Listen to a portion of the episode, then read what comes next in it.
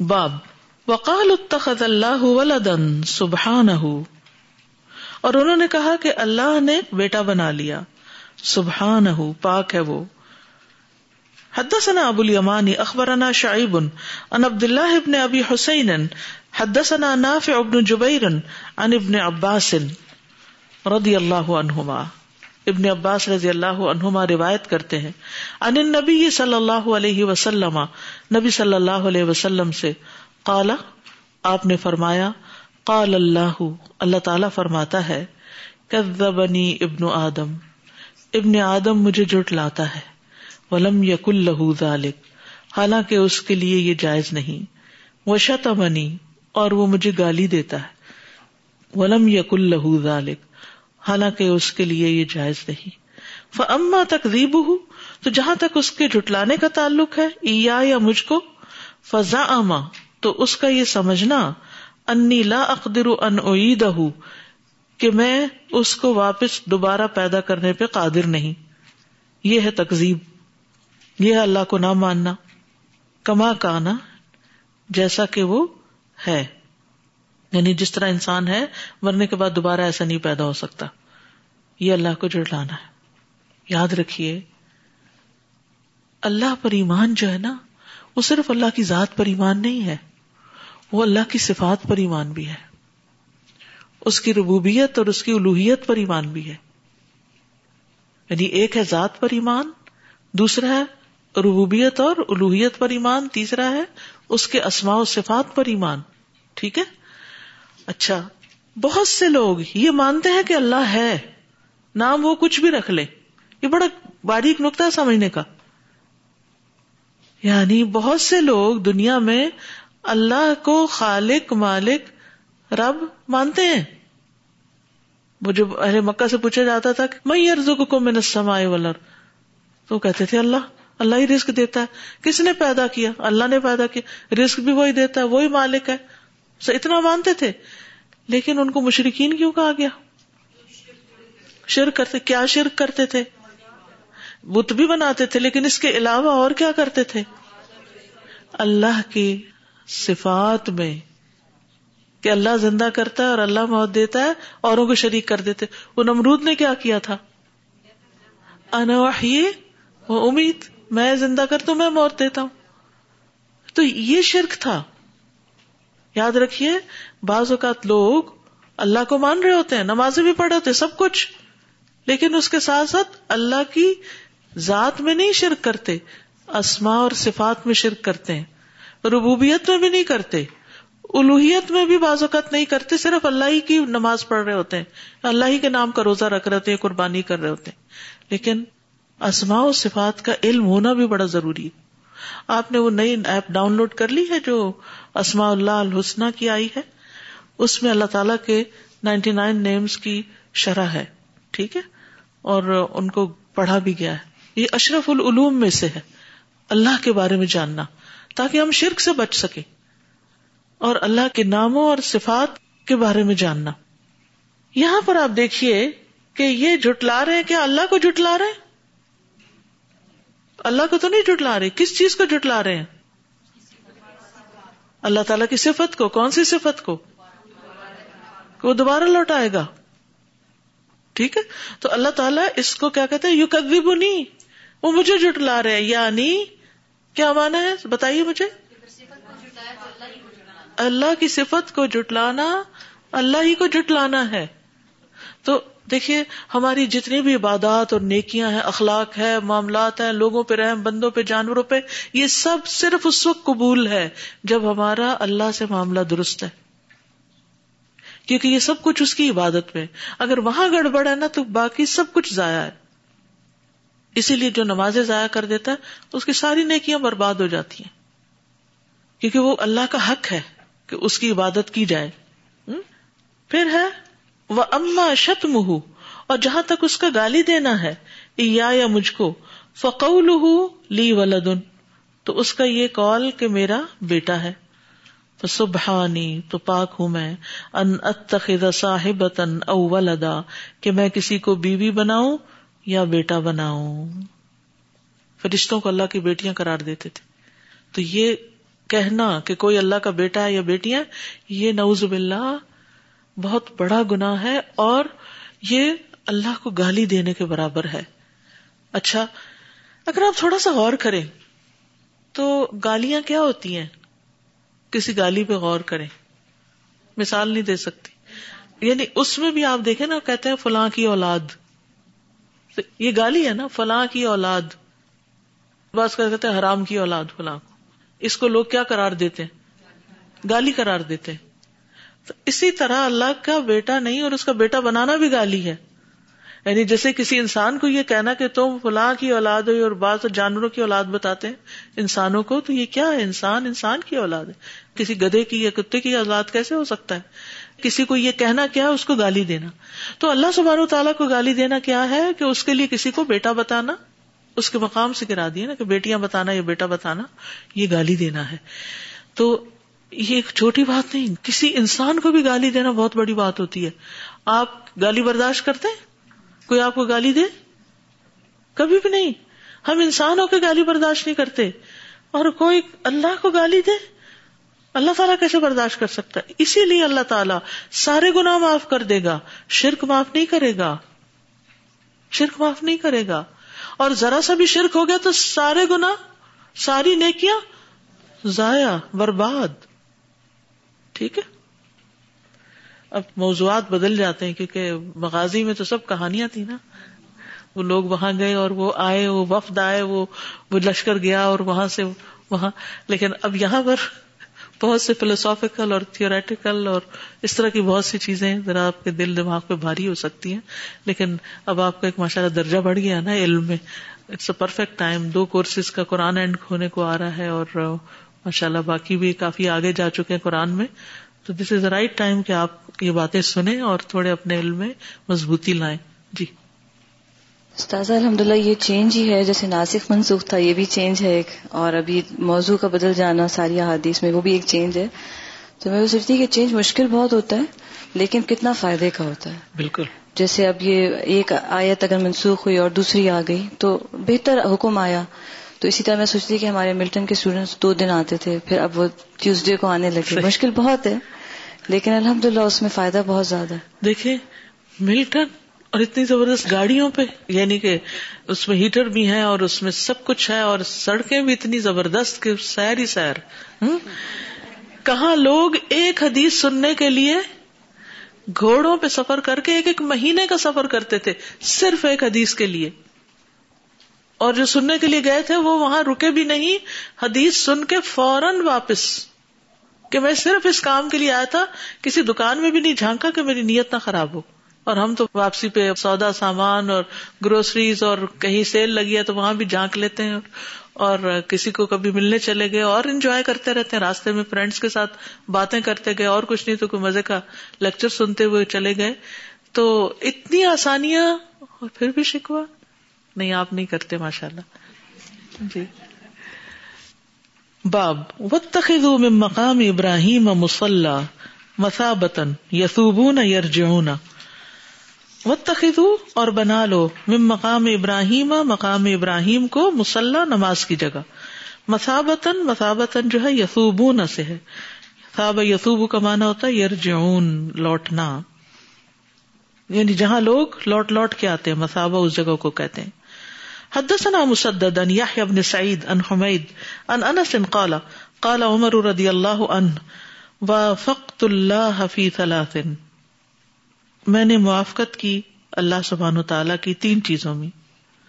او وافقنی ربی فی ثلاثن یا رب نے موافقت کی مجھ سے تین چیزوں میں۔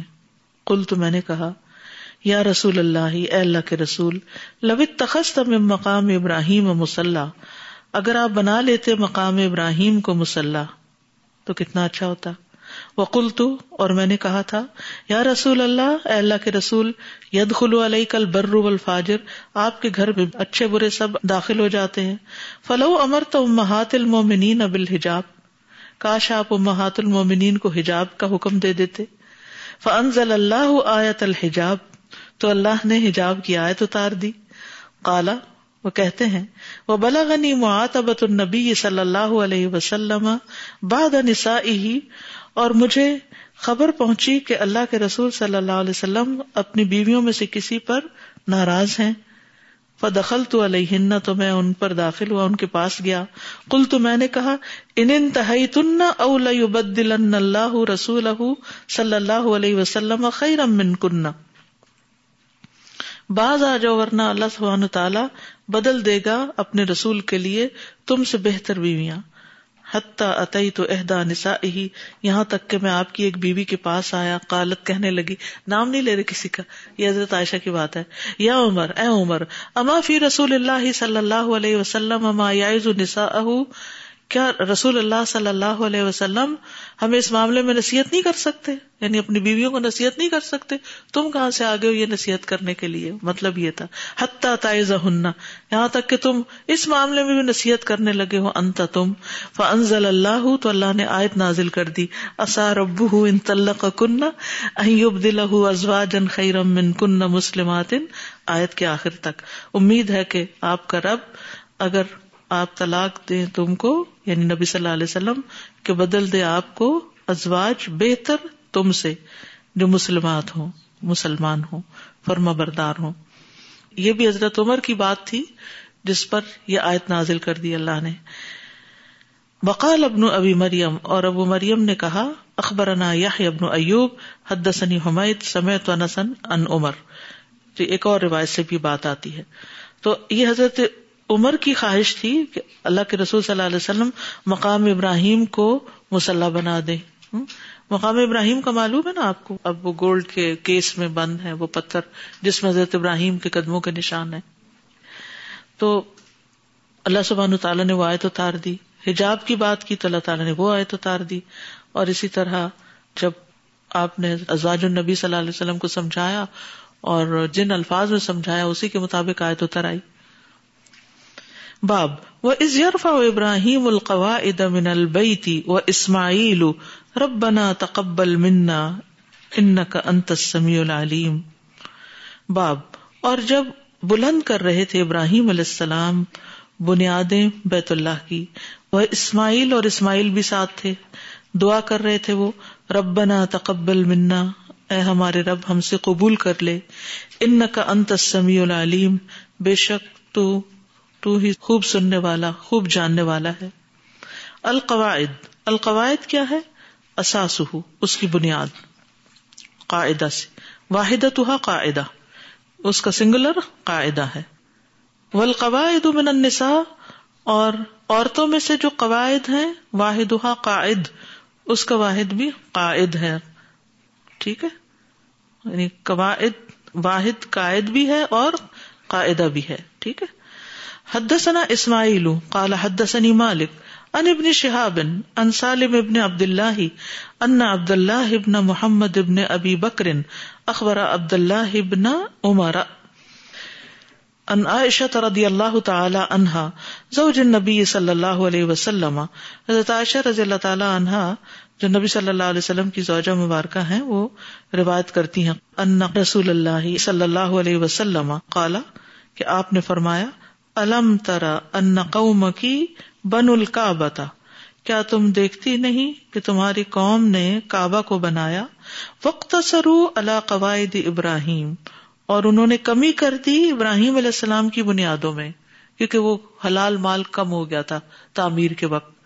جس طرف سے وہ سیمی سرکل ہے نا، حجر۔ فکل تو یا رسول اللہ۔ تو میں نے کہا اللہ کے رسول اللہ تردہ اللہ قواعد ابراہیم کیا آپ پھر سے اس کو ابراہیم علیہ السلام کی بنیادوں پر نہیں اٹھائیں گے؟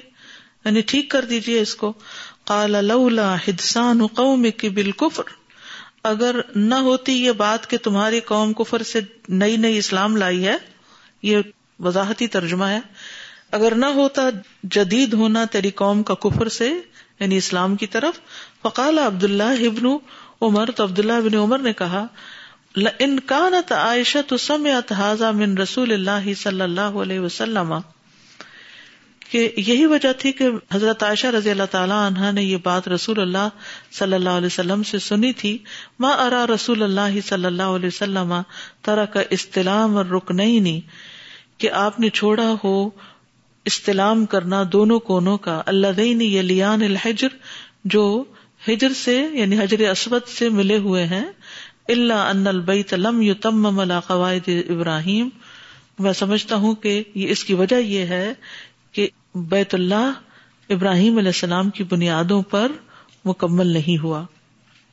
تھوڑی سی بات دوبارہ کر دیتی ہوں تاکہ آپ کو پوری بات سمجھ آ جائے۔ حدیث یہ ہے کہ نبی صلی اللہ علیہ وسلم نے فرمایا، عائشہ، تمہیں کیا معلوم نہیں کہ تمہاری قوم یعنی قریش نے جب کعبہ کو اپنے وقت میں بنایا تو ابراہیم علیہ السلام کی بنیادوں سے چھوٹا کر دیا تھا۔ میں نے عرض کیا، یا رسول اللہ، آپ اس کو ابراہیم علیہ السلام کی بنیادوں پہ پورا کیوں نہیں کر دیتے؟ آپ نے فرمایا، میں ایسا کرتا، مگر تیری قوم کے کفر کا زمانہ ابھی تازہ تازہ گزرے نئے نئے مسلمان ہوئے عبداللہ بن عمر نے یہ حدیث سن کر کہا، اگر حضرت عائشہ نے حدیث نبی صلی اللہ علیہ وسلم سے سنی ہے، تو میں سمجھتا ہوں یہی وجہ تھی کہ حضرت صلی اللہ علیہ وسلم ان کونوں کا جو حتیم کے پاس ہیں بوسا نہیں لیتے تھے، کیونکہ وہ کونے اس مقام پر نہ تھے، جہاں پر ابراہیم علیہ السلام نے بنیاد رکھی تھی۔ دوسرے دو کونے جو حضرت اسود کے پاس ہیں، رکن یمانی کو کیا کرتے؟ ہاتھ لگاتے تھے اور حضرت اسود کو بوسا دیتے تھے۔ تو استلام ہوتا ہے دور سے اشارہ کرنا یا کسی لاٹھی وغیرہ کے ساتھ۔ لیکن جو دوسرے دو کونے تھے، ان کا نہیں کرتے تھے کچھ بھی، کیونکہ وہ حجر اسماعیل یعنی وہ جو سیمی سرکل جگہ ہے، حتیم اسی کو کہتے حتیم والے جو کارنر ہیں، وہ بعد میں بنے ہیں۔ پہلے خانہ کعبہ حتیم سمیت ہوتا تھا، لیکن آپ نے اس کو چینج نہیں کیا، پھر بعد میں بھی نہیں چینج کیا گیا۔ اوریجنل کعبہ وہاں تک تھا۔ ریکٹینگل اس طرح تھا۔ لیکن بعد میں پھر چونکہ وہ سامان تعمیر کم ہو گیا تھا، تو پھر انہوں نے وہ آدھا آدھا چھوڑ دیا۔ اسی لیے اگر کوئی شخص اس حتیم کے اندر جا کے نماز پڑھتا ہے، تو وہ ایسے ہی ہے جیسے کعبہ کے اندر۔ اور اس میں کتنی بڑی حکمت تھی کہ اندر کا وہ تو لاک ہی رہنا تھا، ہم جیسے تو نہیں جا سکتے۔ تو اب اس کے اندر جا کے تسلی سی ہو جاتی کہ کم از کم ہم کعبہ کے اندر آ گئے ہیں۔ اور نبی صلی اللہ علیہ وسلم کی حکمت دیکھیے اور دیکھیے اللہ کے ہر فیصلے میں حکمت ہوتی بعض اوقات یہ ہوتا ہے کہ ہم کوئی چیز مکمل نہیں کر پاتے اور ہم اس پر بہت پریشان رہتے ہیں، روتے دھوتے رہتے ہیں۔ ہو سکتا ہے کہ کوئی آپ کے بعد آ کے اس کو آپ سے بہتر طور پہ مکمل کر دے اور آپ کو آپ کی نیت کا اجر مل جائے۔ اور اس سے ایک اور بڑی اہم بات یہ پتہ چلتی ہے کہ لوگوں کی رعایت کرنی چاہیے جو بات ان کی عقل سمجھ سے اوپر ہو، اس کو نہ بیان کیا جائے، ان سے اس کا تقاضا نہ کیا جائے۔ کیونکہ یہاں قریش نئے نئے مسلمان ہوئے تھے فتح مکہ کے بعد۔ اب اگر آپ فتح مکہ کے بعد وہیں رک کے یہ کرتے کہ سب سے پہلے تو کعبہ توڑاتے اور اس کو درست کرواتے کہ یہ اصل بنیادوں پر ہے اور اسی طرح دو دروازے ہوتے تھے کعبہ کے۔ جی ایک جو موجودہ دروازہ اور ایک اس کے بالکل اپوزٹ سامنے کی طرف سے کہ لوگ ادھر سے داخل ہوں اور دوسری طرف سے نکل سکے لیکن پھر وہ ایک دروازہ بھی بند کر دیا گیا۔ تو آپ نے اس کو بھی نہیں کھلوایا۔ ایسے ہی رہنے دیا۔ آمنا بلّہ وما انزل الینا۔ کہہ دیجیے ہم ایمان لائے اللہ پر اور جو نازل کیا گیا ہماری طرف۔ حدثنا محمد ابن بشار۔ حدثنا عثمان ابن عمر۔ اخبرنا علی ابن المبارک۔ ان ابن ابی کثیر۔ ان ابی سلمت ان ابی حریرہ رضی اللہ عنہ قال۔ کان اہل الكتاب يقرؤون التوراة بالعبرانية ويفسرونها بالعربية لأهل الإسلام فقال رسول الله صلى الله عليه وسلم، لا تصدقوا اهل الكتاب ولا تكذبوهم وقولوا آمنا بالله وما انزل الينا اللہ تعالیٰ کے اس قول کلو آمنا باللہ وما انزل الینا کی تفسیر. حدثنا محمد بن بشار، حدثنا عثمان بن عمر ان سب نے روایت کی، حضرت ابو حرارا کہتے ہیں، رضی اللہ عنہ کالا کانا اہل الکتابی اہل کتاب یقرون توراتا پڑھتے تھے تورات کو بال ابرانیتی ابرانی زبان میں وہ یفسرون بال عربیتی اور اس کی تفسیر کرتے تھے عربی میں اہل الاسلامی مسلمانوں کے لیے، ان کو سمجھانے کے لیے۔ جیسے آج کل ہم کیا کرتے ہیں؟ پڑھتے ہیں قرآن عربی میں اور تفسیر کرتے ہیں اردو میں۔ سمجھانے کے لیے اہل الاسلام کو۔ فقال رسول اللہ صلی اللہ علیہ وسلم، تو رسول اللہ صلی اللہ علیہ وسلم نے فرمایا، لا تصدقوا اہل الكتاب۔ اہل کتاب کی تصدیق مت کرو۔ ولا تکذبوہم، اور نہ ان کو جھٹلاؤ کہ وہ غلط بتا رہے ہیں۔ وقولوا آمنا باللہ، اور کہو کہ ہم ایمان لائے اللہ پر۔ وما انزل الینا، اور جو اتارا گیا ہماری طرف۔ یعنی جو اس کے مطابق ہے، اس سب کو ہم مانتے ہیں، چاہے وہ تمہاری کتاب میں لکھا ہے یا ہماری میں لکھا ہوا ہے۔ تو اس سے یہ بات پتہ چلتی ہے کہ بغیر پوری تحقیق کے کسی کی بات کو نہ جٹلانا چاہیے اور نہ سچ کہنا چاہیے۔ مثلاً کوئی شخص آپ کے پاس کسی کی شکایت لے کر آتا ہے۔ تو آپ یکا یک اس کو سچ بھی نہ مان لیں اور اس کو جھوٹا بھی نہ کرار دیں جب تک جس سے متعلق وہ بات ہے، اس سے تحقیق تصدیق نہ کر لیں۔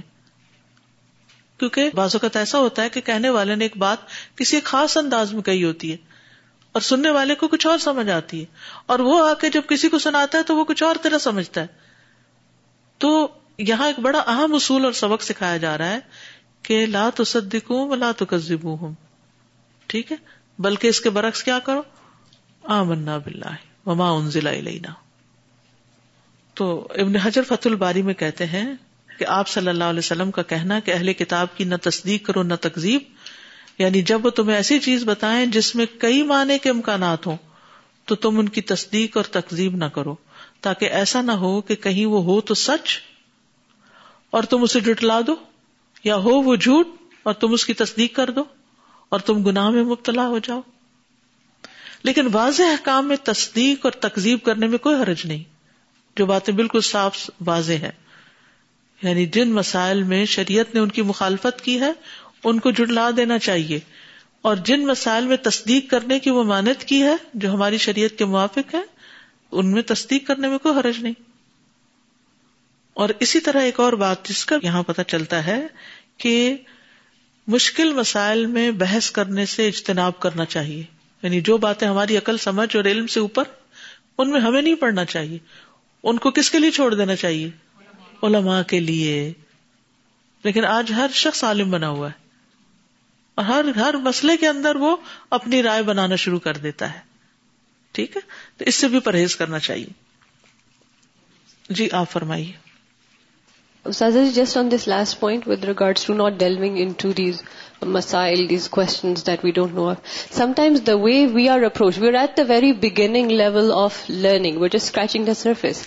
And people would come and say, so what's your opinion on it? Excuse me, I'm not qualified enough to have that kind of opinion. You can say, what do you know about it? Or, you know, can you check on this thing? So this, the way sometimes we're approached, I feel that should be corrected as well. That every other person is being asked, so what's your opinion about this? How do you feel about this particular thing? Not as qualified as learn بالکل۔ مجھ سے اب تک جب لوگ اس طرح پوچھتے تو میں نے کہتی ہوں کہ میں نہیں جانتی۔ مجھے نہیں معلوم۔ اللہ عالم۔ جب تک کسی چیز کا یقینی طور پر علم نہ ہو، اس کے دلائل کا بھی علم نہ ہو، تو اپنی رائے نہیں دینی چاہیے، کیونکہ یاد رکھیے، ایک ہے وحی اور ایک ہے عقل۔ عقل کو وہی کے اوپر ہونا چاہیے وہی کو عقل کے اوپر ہونا چاہیے؟ وہی کو۔ کچھ چیزیں عقل ہماری سمجھ جائے گی، کچھ نہیں سمجھ جائے گی۔ یہی تو امتحان ہے، یہی تو ایمان ہے۔ قولو آمنا باللہ ہم ایمان لائے اللہ پر۔ جی۔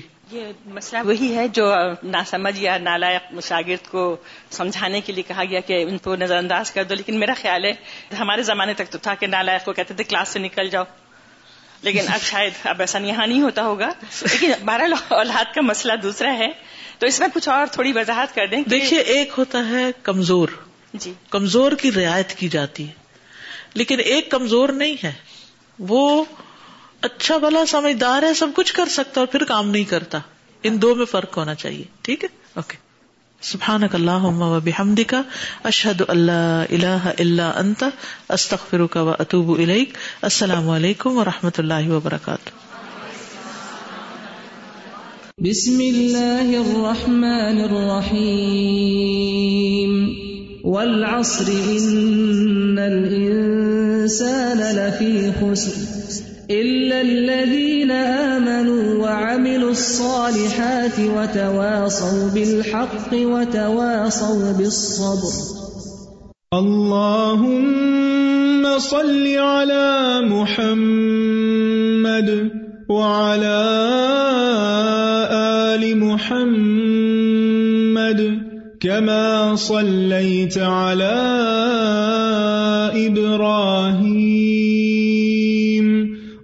وعلى آل إبراهيم إنك حميد مجيد. اللهم بارك على محمد وعلى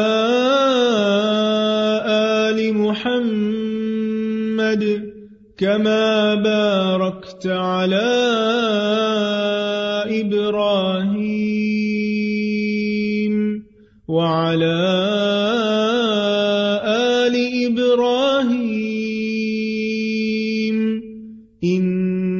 إنك حميد مجيد